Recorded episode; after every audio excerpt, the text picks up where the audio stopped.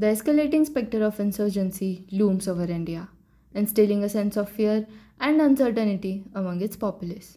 This is Infosphere, and you are listening to Tanishka Kodiar and Vidiraka with some jaw dropping realities. An insurgency is a movement within a country dedicated to overthrowing the government. Insurgencies are armed conflicts initiated by various groups seeking for political, social, economic, or ethnic objectives.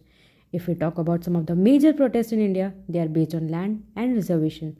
Some of the significant insurgencies in India are Naxalite, Kashmir, Punjab, and northeastern insurgencies. Seven sisters have been affected by these insurgencies to varying degrees. One such recent case is Manipur. Manipur is on fire. Almost 9,000 people displaced and around 180 people died. Two IRS officers dragged out of house and killed. Sexual assault in broad daylight is wreaking havoc in state. Army has been deployed and section 144 has been imposed and ordered shoot at sight. Let us understand the reason. There are majorly three ethnic groups found in this region Meitei community, Kuki, and Naga tribes. Back in 1762, Manipur was ruled by Meitei community when British were consolidating their presence in India. They introduced Kuki tribes on border to safeguard Meiteis from neighboring countries as it lies between Myanmar and Bangladesh. Initially, during independence, Manipur was a union territory, which then in 1972 was declared a state. Years passed by, now illegal immigrants settled down in Manipur's forest region merging with Kukis. Meiteis, being 53% of the total population, consume 10% of the valley land at the center, which is an urban area. In the other hand, Kukis, being 28%, own 90% of the forest land, where Meiteis don't have permission to go and buy land. It was one of the root causes of the conflict.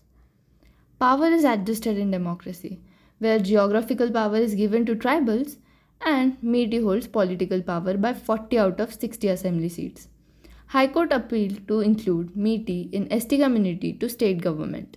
Naga and Kukis, being Christian, comes under minority, so they were given the status of scheduled tribes. On the other hand, Meitei community, being superior Vaishnavite Hindus, yet they are pleading for reservation, same as Kukis, for government job, education, and amendment in Land Reform Act.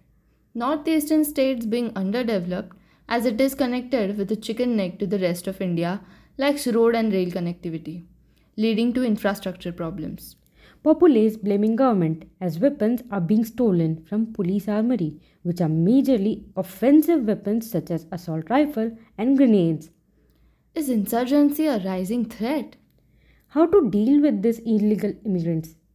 Do we need to rethink on the reservation system of India?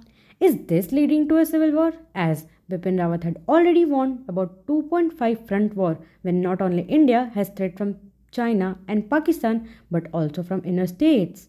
Well, what do you think? Who is responsible for all of this?